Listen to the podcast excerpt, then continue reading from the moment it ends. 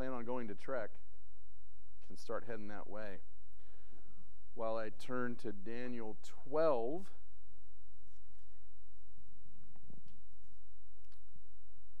He had been Daniel had been reading Jeremiah 29 and other chapters, of course, the whole scroll. And our passage today, he has already been steeped in that when this happens to him.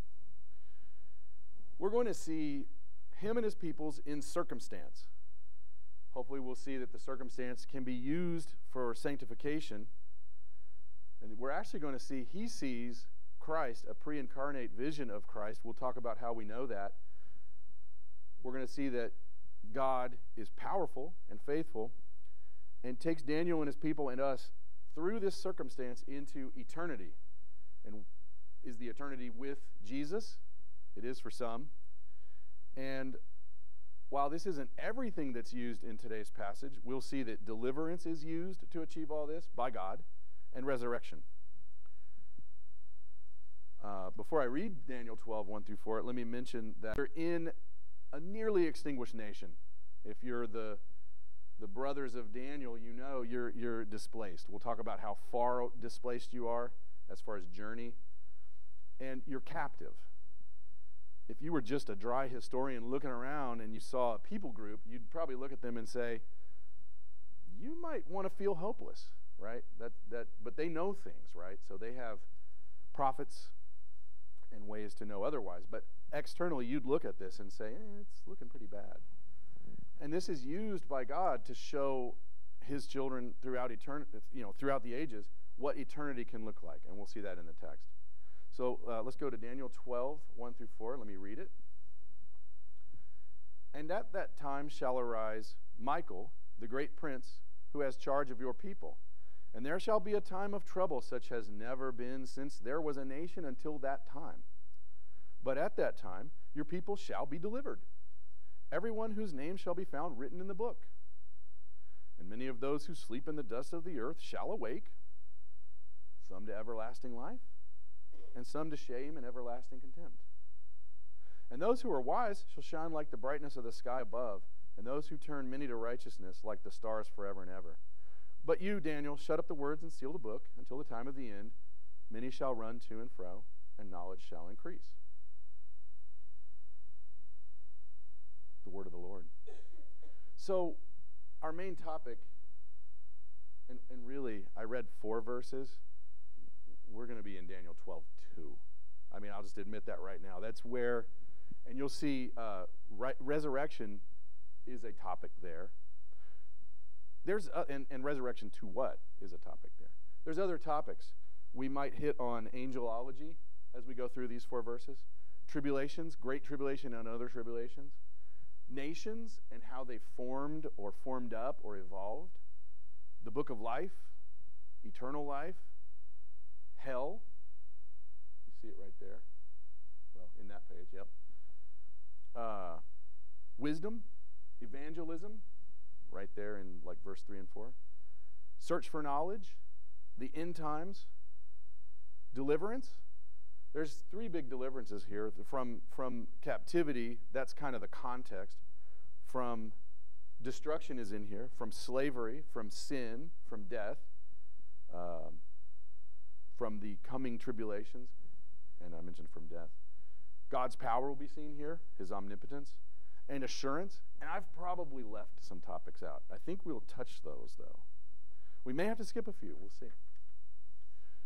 Focusing in on resurrection and resurrection to what? So remember, he's going to see a pre incarnate vision of Christ, powerful and faithful, taking his children step by step each way. Actually, you'll see Jesus takes the steps first and brings his children along through sanctifying circumstance. He's in control, and they end in eternity with him via deliverance and resurrection, at least in part, deliverance and resurrection. So we mentioned that Daniel's writing from captivity, surrounded by some countrymen. He's not completely alone, right? He's got some friends. He's in Babylon. Do they know why they're in captivity? I think we know, right? So there, there's a form of national disobedience just repeated just the downhill slide that you see through Judges and Kings. And um, it seems like early admonitions just don't seem to finally get done what needs to get done. So they go all the way to captivity. How far into captivity are they? Uh, I'll read from Ezra 7 3. Uh, glasses functioning here. Ezra 7 9, sorry.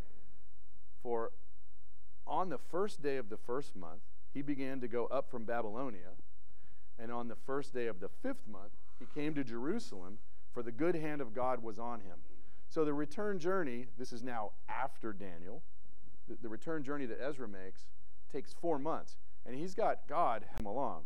Now he's got a bit of a caravan probably, so you know there's going to be. It's not like running galloping horseback, but if you're in a caravan and you're going to make this run and you have God stepping with you every step of the way, it's going to be four months away. So that's how far away this captivity that Daniel's in. That's how we know how far away he's in. And we read Jeremiah chapter 29 earlier. We won't go back to that, but he was reassured that God has a timer and actually was told exactly when the timer was. And he was supposed to share that with his countrymen. So they know they're on a ticking clock, they know how far away they are. And that's kind of the context where we come into chapter 10 through 12. Chapter 10 through 12, Daniel is hitting the last in a series of visions that he's sharing with the people. And in this final vision, uh, he, it, leading up to it, he had been having, you see in chapter 10, no wine. So he's going through a time of privation, possibly cleansing. He's having no spicy meats. So we know that whatever's about to be that he sees isn't caused from, you know, wine consumption, is not caused from some kind of spicy meat that went bad that night. Um, and he's in a time of personal privation. He's hanging out with his countrymen, they're doing their thing, and all of a sudden, the handful of them just scatter. It says they feel dread in chapter 10 and just scatter. And right at that time, he sees a figure, a vision, who starts to tell him a lot of stuff. They don't report seeing the figure. So let me look at Daniel 10, 5, and 6. He says, I will. A man clothed in linen with a belt of fine gold from Uphaz around his waist. His body was like beryl, his face like the appearance of lightning, his eyes like flaming torches his arms and legs like the gleam of burnished bronze, and the sound of his words like the sound of a multitude. So we see a lot about the figure in the vision, pretty clearly described. Rock hard abs, super good tan, probably some darkish skin, burnished bronze, um, really pretty looking, uh, eyes like fire, you know, face like a flame. Do we get a name? Does Daniel get a name? Later on, we saw and read, they shut up the book, and, you know, maybe Daniel got told some stuff, we don't know, but we don't yet have a name. But if we then look at Revelation 1 13 through 15, let me read from that. And in the midst of the lampstands, one like a son of man, clothed with a long robe and with a golden sash around his chest. The hairs of his head were white, like white wool, like snow. His eyes were like a flame of fire. His feet were like burnished bronze, refined in a furnace, and his voice was like the roar of many waters. So, I'm in a police lineup. I'm Daniel. And they're like, I'm like, that's my guy, right? So this is the same person. And we know from just a little further on in Revelation 118, the figure directly tells John, I died, and behold, I am alive forevermore. So we now know that it's a pre incarnate vision of Jesus that's talking to Daniel. He's coming back in time, or I don't know how you'd put it, like we live in now. Uh, I'm not saying time travel was there. He shows up at Daniel's time and starts to tell him these things, right? So he's there telling him the roadmap of what's about to come and that he's going to step with him every bit of the way. So, chapter 11, right before chapter 12, Jesus is giving Daniel, just really quickly, so we have just a tad more context, a future history lesson. He's like, this is everything's going to happen. And it turns out to be over a few hundred years, and then it telescopes way into the future. So you know that word telescoping, it kind of compresses. I think of nowadays like a YouTube video on your phone and you can just, you know, before YouTube was invented, you know, we would talk about telescoping. You can kind of see a lot of distant future all in one place. Um, he talks about Alexander the Great, which was, I'm going to say, about 100 years. When it goes, goes to the before Christ years, there's the minus sign and everything's backwards, so I get a little confused. But Alexander the Great was about 100 years after this talking, right? So he's not even an idea yet and he gets fully described. So Jesus fully describes Alexander the Great to Daniel. there's a description of Syria and Egypt and their series of kings that is about to come in the intertestamental period of several hundred years. Um, and he goes, then leaps into the future. He talks about the resurrections and, and the great tumult. And that's kind of where we are. And you might hear me say resurrections, and that will hopefully get fleshed out as we go. There's, you know, but you could go to a couple of resurrections, right? So it's where you end up that matters. So, like I said a little earlier ago, he he hands basically like a full roadmap plan. Like, here's what's going to happen. Here's like a remember the old days you'd fold the map up and just put it in your pocket. So Daniel has that now. And then we get to where we're at. So at that time shall arise Michael, the great prince who has charge of her people. Just a two seconds on angelology. Michael is also named in Jude and Revelation. He's a created being. We all know that, right? Like, just, of course, Michael is a created being. The creator of Michael is Jesus. At odd times in life, you may come across some people who might just debate that a little bit. Um, we should just keep that straight for the purposes of today. Jesus created Michael. So, uh, what's interesting here is there's a season coming up that we'll see, because the context of this verse 1 of chapter 12 is still something we haven't quite seen all of yet. And, um, you know, he's delighting in Michael being a little more visible. Well, that's his choice. He gets to do it, right? So he could do it himself. He could have 70,000 angels do it, whatever, and Michael's going to rise and kind of in, be involved in protecting the people. So it's kind of fun to see that he's going to delight in seeing that. So we get into tribulations in verse 1. And there shall be a time of trouble such as never been since there was a nation until that time. Such a simple sentence. Just casual. There shall be. This is a dense vision that Daniel's getting. Because what does before there was nations mean? Like, thinking of troubled times, some of the things we've seen, we know there was the fall from paradise, right? So Adam and Eve fell from the garden. There was such bad behavior that there had to be a flood, which created a reset. Shem, Ham, and Japheth survive from the ark, and they start going out, and you can kind of see prototype nations forming up there. And then the Tower of Babel, there's some bad behavior there again, so the people get scattered and languages form, and there's a somewhat of a diaspora from that. So Shem, Ham, and Japheth were already kind of proto nations, and now here the nations get formed. So that's kind of about when this sentence is talking about, when this verse is talking about. Now, since that time, when we can kind of look back and say there was nations, um, what could we think of as, as tribulations? We certainly know there was drought, famine, slavery in Egypt, wandering around in the wilderness 40 years. Um, once you get your promised land, now there's war with neighbors, right? Some of it is righteous wars you should do.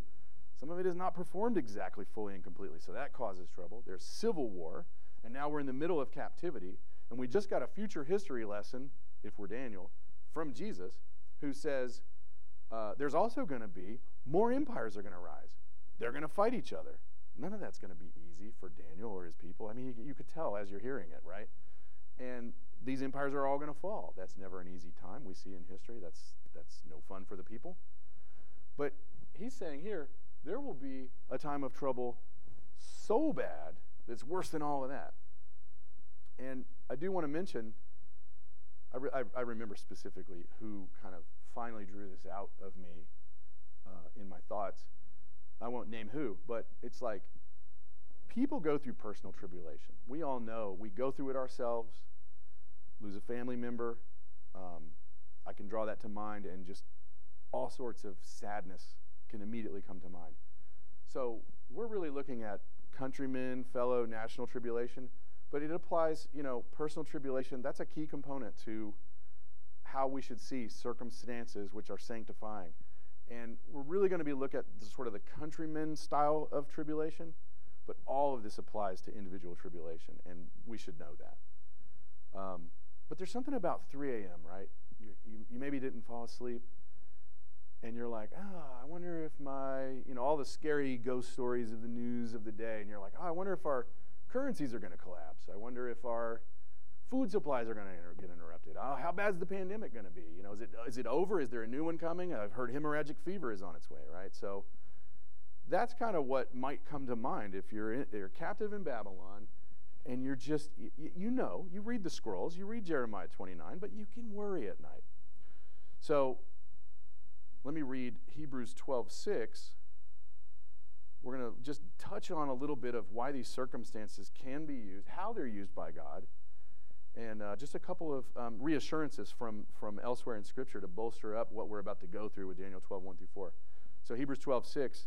Um, for the Lord disciplines the one he loves and chastises every son whom he receives. So you're in the middle of wondering what the king of Babylon is going to, at a whim, just decide. He might kill all y'all. But we would really want to look to this, right? We don't want to worry about the king of Babylon. We want to worry about Jesus. We want to worry about the Christ. We want to worry about resurrected, truly God, truly man, making decisions, you know, having a plan in advance, showing you what he decided before the foundation of the world. That would be more important than the king of Babylon. Easy to say, but at 3 in the morning, you've got to put it into practice, right? So, Romans 5, 3 and 4.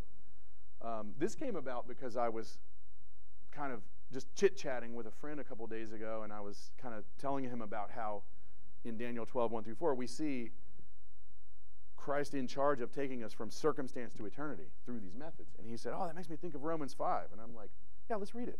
So, Romans 5, 3 and 4. We rejoice in our sufferings knowing that suffering produces endurance, and endurance produces character, and character produces hope. And that always makes me think of James 1 2 through 4. Count it all joy, my brothers, when you meet trials of various kinds, for you know that the testing of your faith produces steadfastness. And let steadfastness have its full effect, that you may be perfect and complete, lacking in nothing.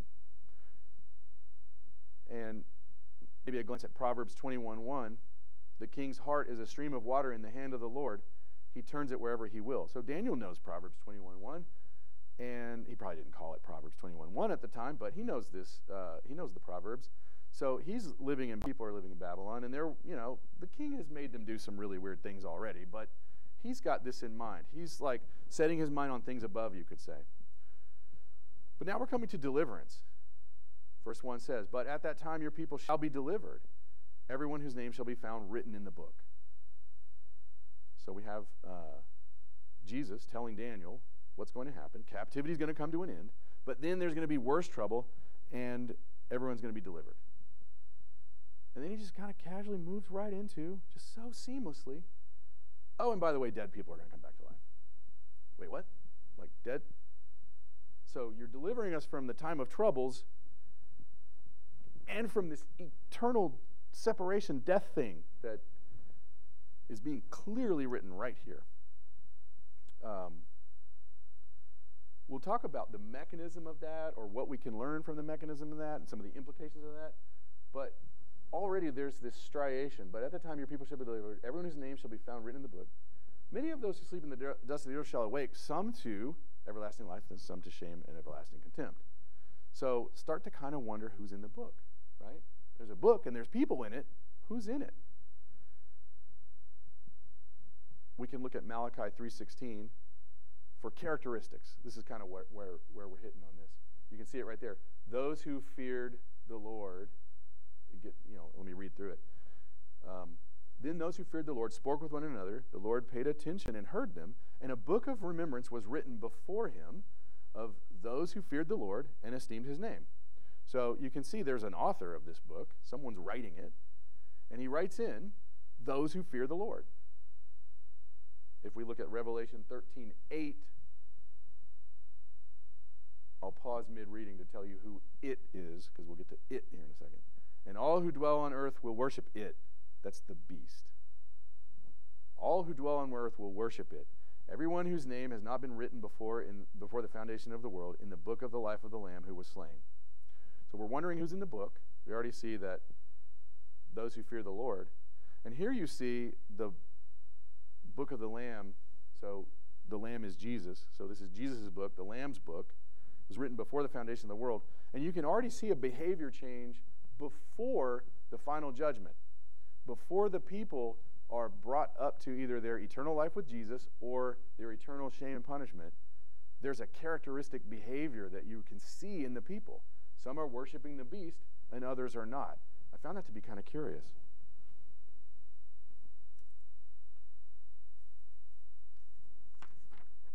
And if we look at Matthew 25 46, another characteristic of those in the book.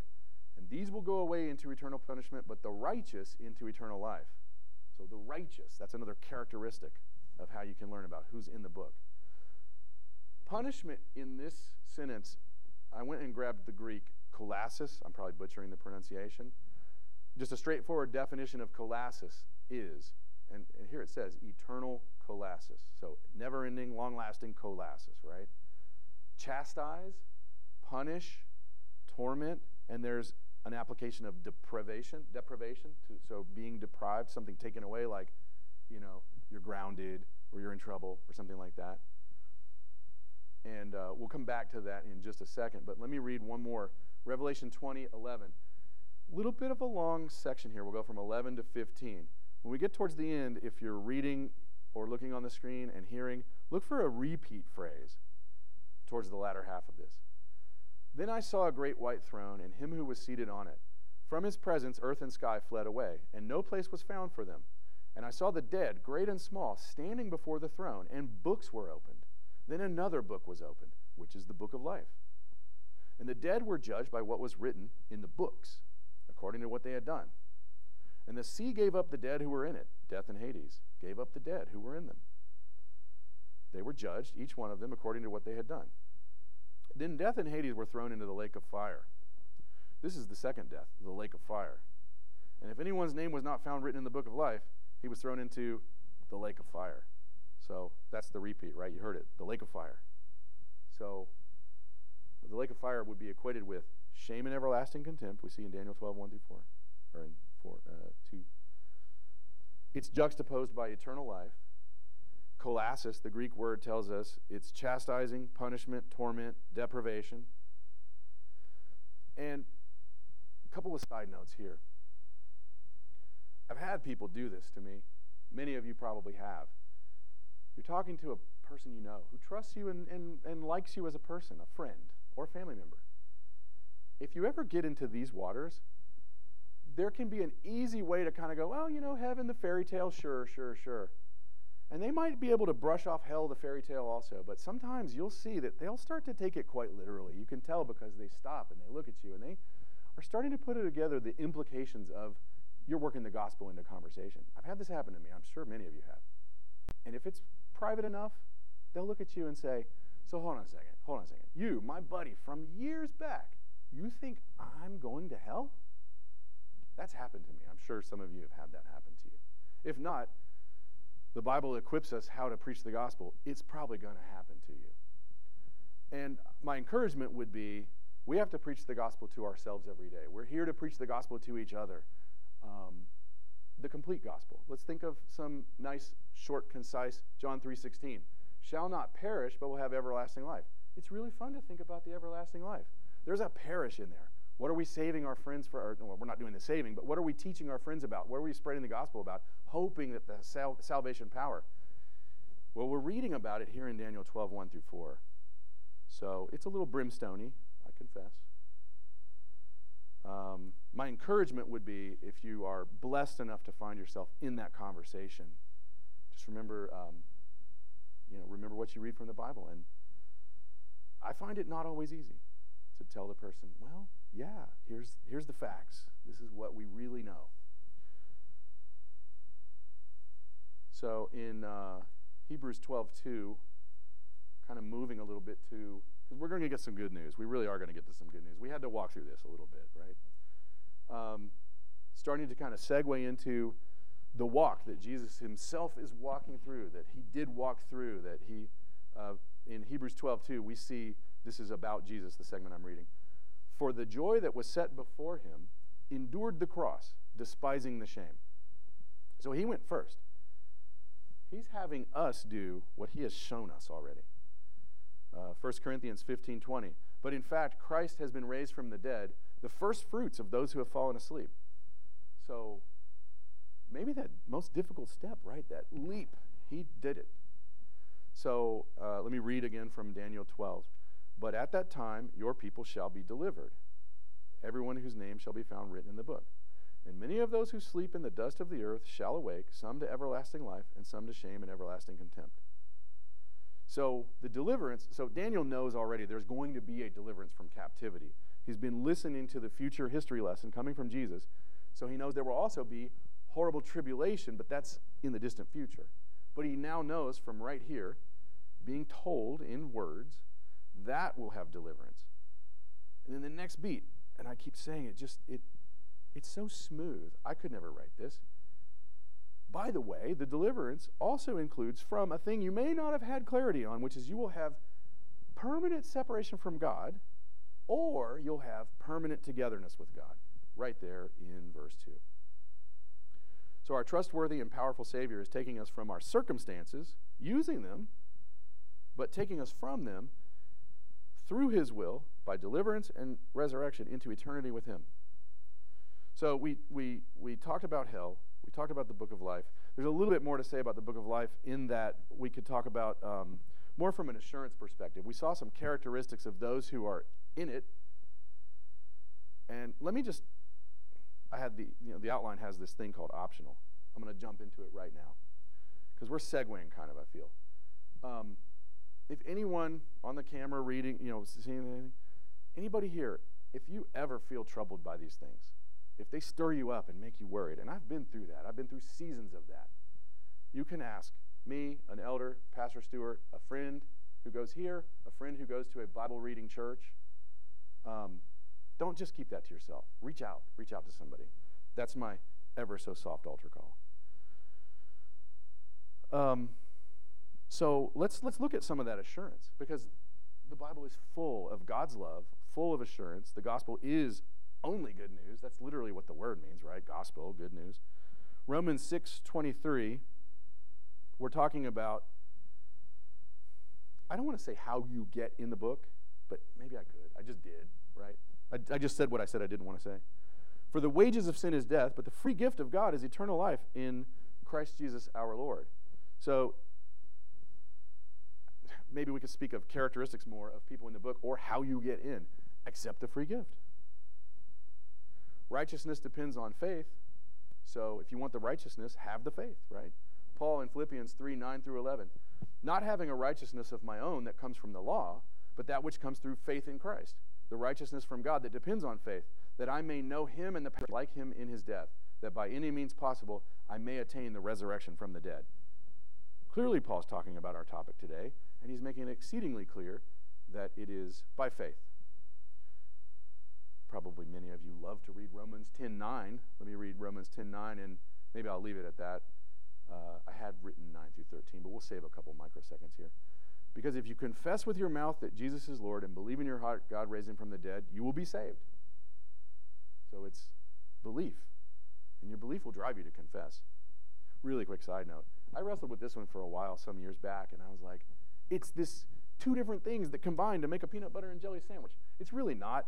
Um, Paul, steeped in Proverbs, you can you eventually see it. He thinks in kind of like this is one way to describe it. Here's another way to further describe it. So the belief and the confession are really the same thing, right? You're, you're, you're not going to do one without the other. Could you surgically sit there and find a way to mimic confessing? I did that for years as a younger person.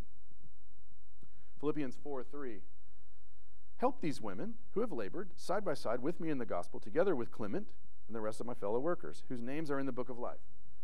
I mention this because this isn't just some vague, weird, emergent phenomenon that comes out of, you know, having faith, having faith in Jesus, living right, whatever weird sort of Disney thing you want to say.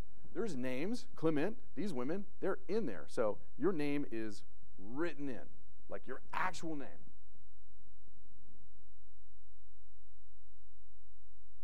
And then I can't do assurance without mentioning James's version of assurance, 1, James 1, 5, and 6. This to me, and it's not really this, but it can feel like a little stab in the ribs right after you're like, oh, that sounds great. If any of you lacks wisdom, let him ask of God, who gives generously to all without reproach, and it will be given him. But let him ask in faith without any doubting. Just, you know, like, you got to be all in, is really what he's saying. So the book, the Lamb's book, Jesus' book, tells us that we go into eternity from out of circumstance by way of him. He's the door, right? He's the way. He's the he's taking every step. He himself is how we go from our circumstance to eternity. So let's jump into John 11, 24 through 27. So when you're thinking about how to take this news, Martha is a perfect example. She's just lost Lazarus. Mary and Martha and Jesus are all lamenting the loss of Lazarus. And they're all properly, Jesus most properly, going through this grievance. And we know Jesus openly weeps in the street as he's on his way to meet them. Um, and that's really what's on their mind. And he says to her something to the order of, Well, you know you're going to see him again. And she specifically says, I know that he will rise again in the resurrection on the last day. So she knows about Daniel 12, 1 through 4. She's kind of mentioning it right here. Um, there's a tone to how she says it. And you can tell there's a tone because then listen to what Jesus says to her I am the resurrection and the life. Whoever believes in me, though he die, yet shall he live. And everyone who lives and believes in me shall never die. Do you believe this? Kind of feel, feel like he squares up and looks at her right in the eyes. Maybe already was, right? But it just it feels like that. He's like, "Do you believe this?" Maybe he even grabs her shoulders to kind of square her up. She said to him, Yes, Lord, I believe that you are the Christ, the Son of God, who is coming into the world. So she kind of went from, Yeah, yeah, yeah, I know. I get it. I read the same scroll. You, you read it to us the other day, Jesus. Um, and he's like, No, no, no. Get this. Hear me. That's me standing right in front of you. That's what has been talked about for hundreds of years and she's she has an attitude change like that. She's like, and we covered this a little while ago. We've been going through John, right? So I'm just kind of highlighting, you know, stealing from the best, right? And she's like, gets it. She's like, yeah. But we can do that now. I mean, like, eternal life, it's harps and clouds and fairy tales and maybe flowers. So my encouragement to me and to us would be find out when we're et cetera, et cetera, and we're kind of going, yeah, yeah, yeah, yeah. I, I, I understand that, but right here I have a, a, pandemic that all my loved ones are going through, right? Like, so she, she just, she, for sure, Lazarus, like he didn't just have a sickness, he was gone, right? So she's in the middle of that. So I, it's just an encouragement, right? I don't mean it to be finger wagging. It's pointed at myself, right? Like just let's see what Martha did here, and let's uh, let's remind ourselves of that, right? So that we can trust the Lord with what He's doing in our lives. All from Daniel 12, 1 through 4, right? I mean, like, it's an amazing passage. Um, kind of a quick note also, because we were talking about how Martha knew about eternal life. Job, which is some really old text, may not know as Martha, much as Martha had from reading, you know, uh, Daniel. But Job asked, if a man die, shall he live again? So the question's out there since way back you know, the Pharisees and Sadducees were kind of set up as a debate over what this exactly means. So I, I don't really buy into the, eh, this, this, I've heard it before. I, I won't belabor it, but, you know, like people at 3 a.m. really think about what does eternity have at stake for them, right? Uh, the return of the 72 in Luke 10 kind of really talks about how much we should rejoice in this, how much we should marvel at this, and to help us get out of that yada, yada, et cetera, et cetera, like, oh, that's some distant hope. So the 72 returned in uh, Luke 10 17. Lord, even the demons are subject to us in your name. And he said to them, I saw Satan fall like lightning from heaven. Behold, I've given you authority to tread on serpents and scorpions and over all the power of the enemy, and nothing shall hurt you. Nevertheless, do not rejoice in this that the spirits are subject to you but rejoice that your names are written in heaven. So he's saying, you know, even more than the cool things you get to do now, the awesome blessings I'm showering upon you and showing you my power and letting you be partaking in the showing and the, and the, and the uh, you know, the integration of heaven kingdom coming down here on earth. Really, really be happy that your names, your specific personal name, is written in the book. Revelation 22, verse 2 by the way, I'm almost out of Bible quotes here. I'm almost out. I think this is the last one.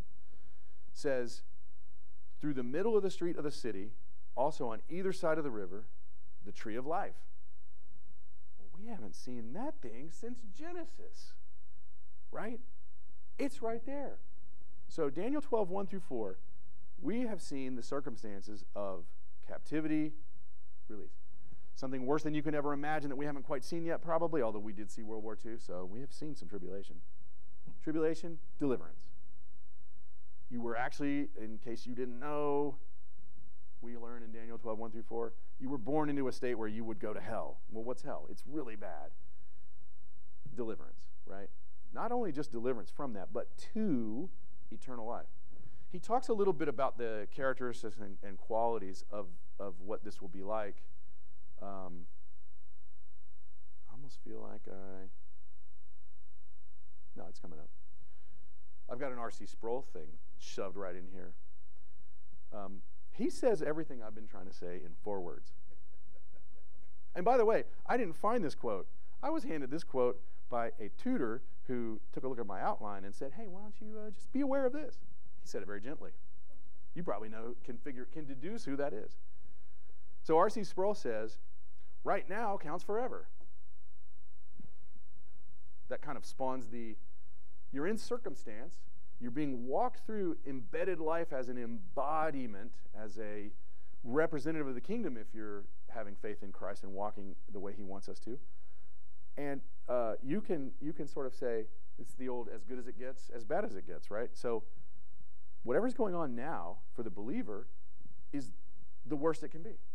And whatever is going on right now, you've all heard this, right? We've, uh, we've talked about it from time to time.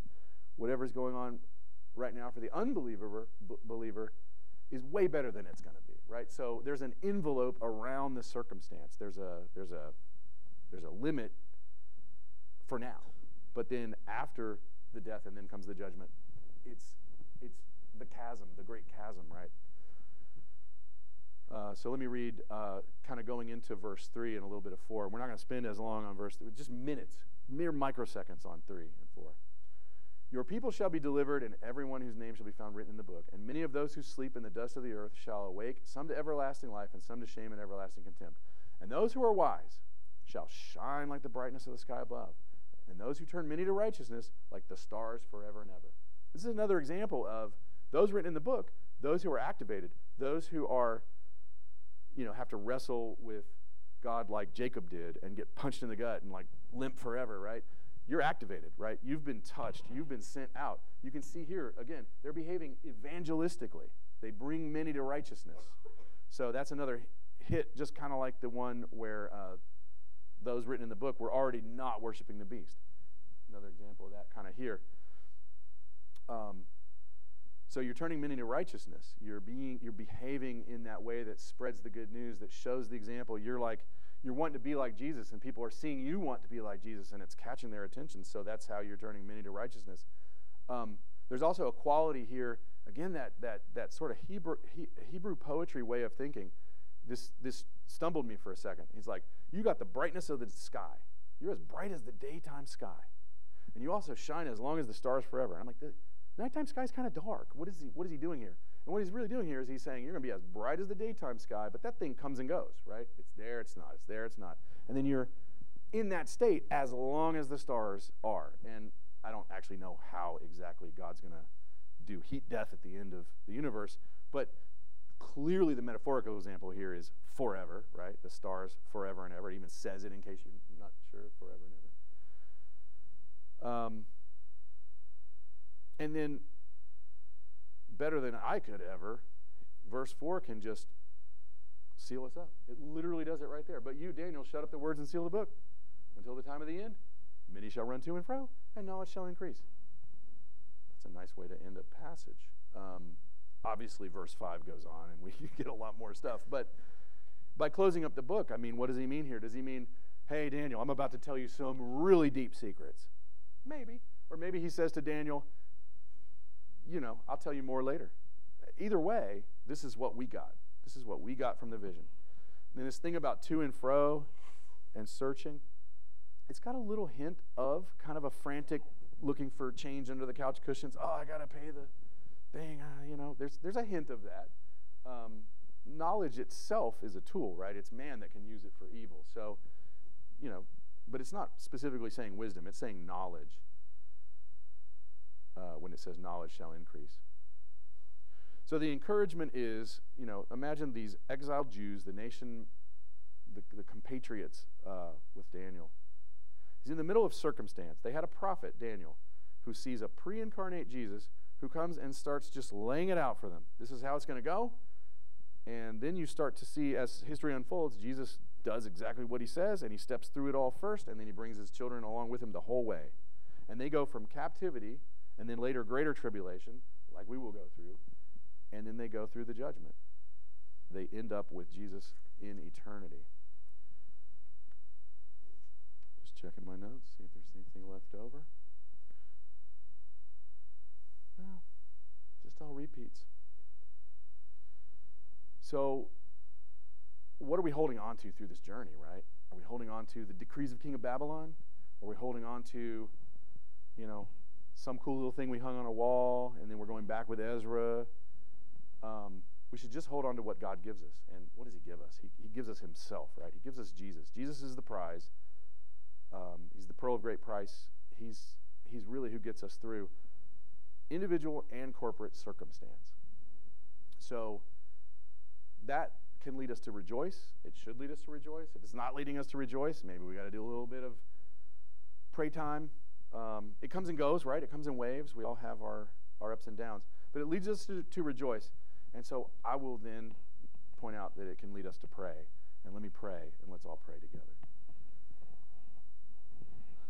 Lord God, thank you that you showed up big right in front of Daniel. And while his friends were maybe a little bit not the way you planned, his eyes certainly were open to see you. And you encouraged Daniel to share. And you showed him not just a simple statement that, oh, yeah, I'll, come, I'll get you. You gave him high, high level of detail. Lord, we don't know why exactly you delight in which details you share and don't, but help us to trust you. Lord, you demonstrated your power. You do demonstrate your power. You showed us your faithfulness, your truthfulness, and you, and you showed us then and you show us now. You put us in a world, Lord, and you tell us, be in the world. You tell us not to be stained by the world. How can we do that? Lord, you offer yourself to us, and we thank you for that, so that we can keep our eyes on you. Lord, you even told us that the future is going to get worse. Lord, that's not the news that we intrinsically, naturally might want to hear. But thank you for telling us. And then you said you would deliver your children. And that the deliverance is to something we really, I, Lord, struggle even today, right here and now, to really imagine or understand. But I certainly thank you, and let us be thankful for that from you. Lord, thank you that you choose us, that you chose the way you chose. We can't scrutinize the mysteries of you and how you decide that. Thanks that you just keep showing us. And Lord, please bless the rest of this day and the rest of this week and have us be those who turn many to righteousness, knowing that you are the one who turns them to righteousness. But let us share. Let us share this good news. Um, just any opportunity, Lord, please make it clear, so clear to us that um, we'll just do it. And Lord, I thank you in the name of Jesus and say amen.